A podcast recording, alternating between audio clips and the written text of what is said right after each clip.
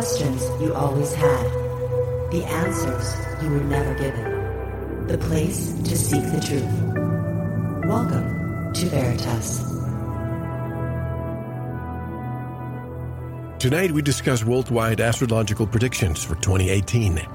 Greetings, I'm your host Mel Fabregas of Veritas Radio. And to listen to tonight's full interview and all our material, past, present, and future, all you have to do is subscribe at veritasradio.com. And to tell us what he sees in the future, tonight's special guest is John Hogue. John writes on the subject of the occult, parapsychology, mysticism, and prophecy. He is considered a world authority on Nostradamus and is the best selling author of numerous books, including Nostradamus, The Complete Prophecies, and Nostradamus, The New Millennium, The Millennium Book of Prophecy, The Last Pope, and Messiahs, the visions and prophecies for the second coming. His work has brought him international acclaim. He has been published in 18 languages and sold over 1 million copies worldwide. In addition, he has appeared in over 1,000 radio and television shows and over 150 documentaries on four continents. John Hogue joins us directly from an island north of Seattle, Washington. Hello, John, and welcome to Veritas. How are you? I'm doing fine, Mel. It's good to be on your show. Thank you very much. It's been a long time since I've been wanting to have you on here, especially at the end of the year. Every year, we get a lot of requests for people to come in and, and tell us what they see, especially those who who carry a a a gift, if you will, the gift that you have, being able to to see the future in many ways. First of all, for those who may not know who you are, and I doubt it because you've been around for a long time, John, just give us a little bit of a background of what, when did you discover the gift that you were given? The gift is not exactly that I make predictions. The gift that I discovered was the ability to get out of the way. That's essentially my my dharma, my my religiousness practice is to simply get out of the way, and it just so happens that in doing that, uh, I have uh, attained a certain fame for peering, getting out of the way, and seeing things, the potentials of the future. They are potentials. They are echoes of the things we enact in the present. They also in an odd way, my work with future gazing is fundamentally anti prophetic. I'm actually using the future to bring people back into the one moment where they actually are empowered to change everything, and that is the eternity of the present. But it has taken me in a strange, almost tantric discipline of in Tantra, of course, most people popularly think of Tantra, they think of the path of sex to superconsciousness. But it's more about the life force itself. In Tantra, you don't you don't uh, deny things or repress things. You go deep into them and through them, and through the understanding of them, you transcend. That is the hypothesis of this subjective science. So I I allow people full range of their interest in what's happening tomorrow and all the ways in which it reflects uh, what they're doing today, and then I bring them back to today. The other thing that's important is that to be accurate at this work, one has to put one's own personal affairs, personal identifications aside, so that one can simply look at it as as an innocent intelligence. Almost look at the at it as uh, neither this nor that, neither for nor against, and that has really helped me uh, penetrate the noise that is so charged up in this field. I mean, in a way, I've chosen a field, or it's chosen me, that does the thing you're never supposed to do at the dinner table talk about politics and religion. but that's what I do, and it's it it tends to stir a lot of people up uh, because it brings up a more important layer to this, and that is uh, how we make the future so predictable. And a lot of opportunities come up when I make predictions for people to kind of react or respond to what I'm saying. And in those moments, one can see the act of how we fuel the future, how we make, how we we seed each generation to uh, new generation to be seeded with the subconscious habits and um, reactive uh, traditions that almost ensure that we will repeat and continue the wars, the problems, the things that we see again and again. So the past, the mind takes the past in a collective sense and wants to make it the future. And we are reaching a point now which makes this sort of work for the future gazing so important now. So we're reaching a critical mass in the 2020s that are just a few years away, where we cannot continue this cycle of repeating the past and the future without threatening the future existence and sustainability of humanity on this planet. So I'm the work is quickening. But what happens, John? And the first thing that caught my eye when I was reading your books in the past few days was I'm looking at all these Confederate statues being taken down. I'm thinking of the Library of Alexandria. And you say that we may be heading into a violent second American Revolution or Civil War. And let me just read, if I might, a quote that you include from Jan uh, Gurdjieff from 1916. He says, quote, There are periods in life of humanity which generally coincide with the beginning of the fall of cultures and civilizations when the masses irretrievably lose their reason and begin to destroy everything that has been created by centuries and millenniums of culture, unquote. If we destroy or erase our past, and I'm sure this has been happening for hundreds, if not thousands of years, aren't we becoming slaves of our past, not knowing the mistakes that we made, and therefore we repeat them again and again? Well, the difference is that people do not understand their past. And that's the big problem. The past should never be repressed or erased. Uh, it needs to be properly understood. There has to be a, a under understanding, a standing awareness underneath what is the source of why we do all these wars, why does habit get carried, and so um, the people who are actually erasing it, like I say in the book, I say the when the last vestige of Confederacy, when the last uh, statue is taken down in this country, I said that will be the beginning of the of a new slavery, because um, that's again how a misunderstanding of the past, the burning of Alexandria Library, the the erase, the burning of books by the Hitler Youth uh, the blowing of the great Buddhist statue on the side of the mountain in Afghanistan by Al Qaeda.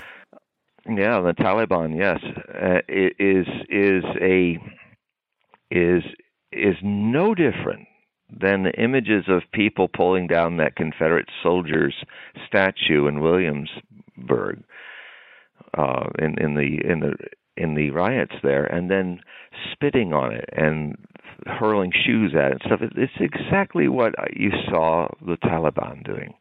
And there's essentially the lesson is there's no difference. And understanding the past will break its repetition in the future.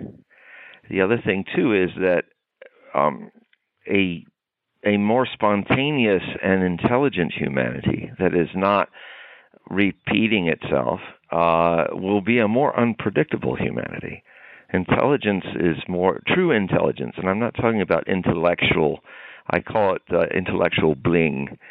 Um, but you know, intelligence is a unique and elusive thing. It's something the mystics say we're born with, and it then proceeds that for the next two decades of education and and becoming a member and visiting this planet, learning its identifications, but then turning the identifications into our who we are is is almost like making convincing a child over a couple decades to, to believe that he is the car and not dr- the driver of the car, the vehicle he's in in his life, and and that that is that is something that we've gotten away with, but we can't anymore. So we're actually in the perhaps the first time we're really having to evolve. Some people think, you know, why how how can we go this far and still be doing the things we are doing that are so savage? And I said, well, maybe that's an indication that we really haven't started yet. You mentioned the statues in Afghanistan, and I think of right here in the United States. What prevents somebody from going to Mount Rushmore and doing the same thing there and going to Washington? Well, yeah, there was uh, there was a call from the Antifa movement leaders to tear down the statues of Washington as well because he had slaves. Right.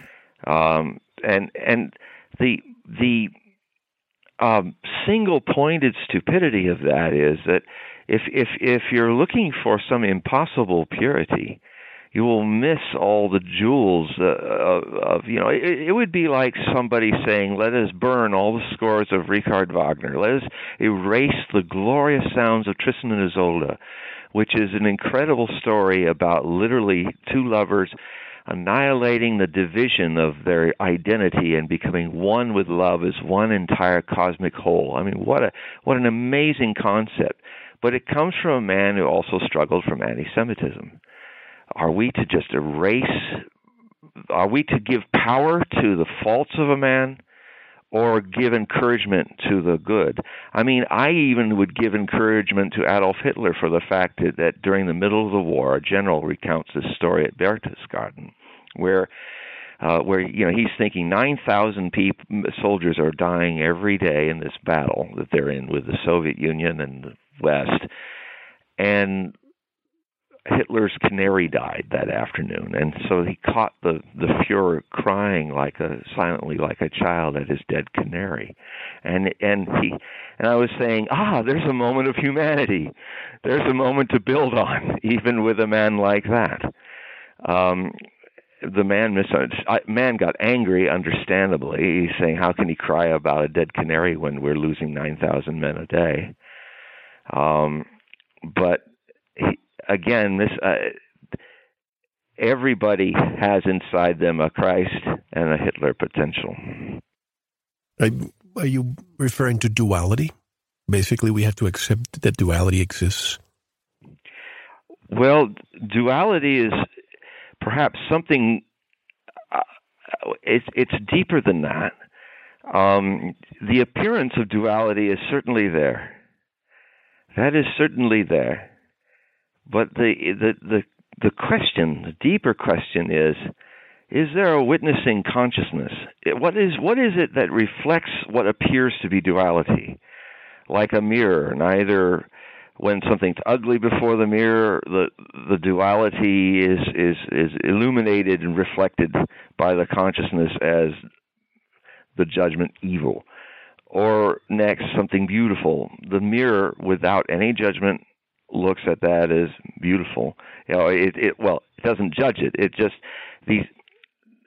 It's it's a difficult thing. I mean, I would say this that one of the biggest problems that is the engine of prophecy that I've come encountered directly is in myself and then going deeper through meditation, self observation, becoming aware of a compassionate bridge to all other people struggling with the same thing all over this world is that um, the predictability is a cause of the I call it the law of happenstance. It's not like anybody started it. It's not like there's some evil genius or UFO something or other that's trying to create a, a world uh, of of darkness on our planet. It is just any more than the shadows responsible for that which it's coming off of in the light. It's the shadow. Uh, we we seem to be turned uh, identified very much into our shadows and forgetting that light which creates it on the wall. that light is almost forgotten in us, although it is who we are. It is our very being.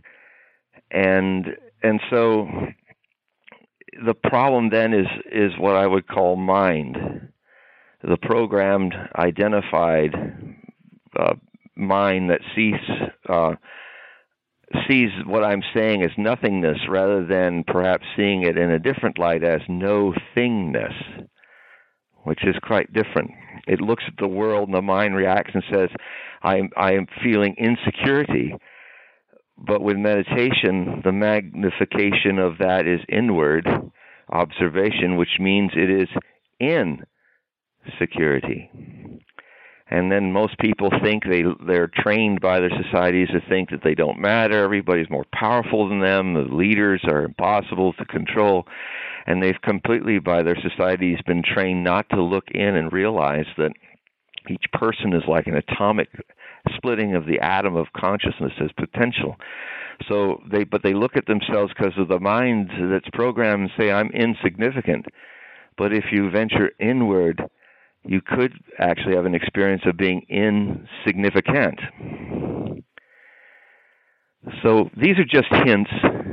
I'm using the problem to describe the way of getting out of the problem, which is difficult. It's like it's like if if I were if we lived in a world where we only saw shades of gray and black and white, and I told you that there's actually Technicolor. Um, it's it's a it's a it's a hard thing to I mean the whole term of the word ecstasy, ecstas is to leap out of the thing that you're stuck into in the ancient Greek for that feeling of being completely joyous and blissful and orgasmically sent out of this this condition. Um, but it's like love. It's hard. You can't measure it. It's it perhaps doesn't even exist, and because it does not exist, it does this so perfectly. It it cannot not exist because it's it's beyond existence and non-existence. I mean, even nothingness is a mind concept. Yeah, but when you think about right now, I have two things that concern me, and I'm not. I don't have your gift to see the future, but I can look at in our past that has not been deleted or erased yet and I can see how in the past, I would say eight, ten years, we have been divided. There's this division taking place, and it's only getting worse. And to that, you add this, I think you call it, institutionalized forgetfulness. Is there such a thing? And if so, what is the true purpose of creating institutionalized forgetfulness? Well, first off, it, it's um, it's it's a thing born out of the happenstance of unconsciousness. It's a it's a thing that um, I mean, there's not there's not actually someone. Um, it simply happens. I know this is going to be hard to explain, but things when when people are not a, a, at home in their witnessing consciousness. Just take this as a hypothesis. Everything I'm saying, I want people to doubt in the true meaning of the Indo European roots of that word, which means to hover between two possibilities that I'm full of it or maybe I'm onto something. And then take take everything I say tonight and then go in and see if it resonates with your own experiences and then ex- and make your own exploration into these issues. But the one could certainly see uh, that people in power have, by habit, succeeded in the world by disempowering masses, majority of people. I mean, in one example of that is what happened after World War One, when the French and the English decided to divide the Ottoman Empire, and they tried to actually create a situation where the least, the smallest populations had the most oil. Uh, and why would they do that? Because they feared the possibility of the long, long, uh, uh, something people in the West don't understand, the long desire of the Arab peoples to have a, a, a pan-Arab uh, superstate Thank you for listening. To unlock the full two hour interview, including video formats, downloads, transcripts, exclusive articles, and more, subscribe to Veritas Plus now. Gain access to our entire archive dating back to 2008. Just click subscribe at veritasradio.com. Because you don't want to believe, you want to know. Subscribe now. To listen to the rest and all of our exclusive material, proceed to the Veritas Plus member section or join the Veritas Plus family by subscribing. Click on the subscribe button at veritasradio.com. Don't forget to visit the Veritas store for focused life force energy. Get a 15 day free trial today with no credit card required. And if you want to get in touch with Mel, want to be a guest on this radio program, have a guest suggestion, or have feedback, just click on the contact button on our website at veritasradio.com. Now, proceed to the Veritas Plus member section or subscribe to listen to the rest of the interview. You don't want to miss it because you don't want to believe, you want to know.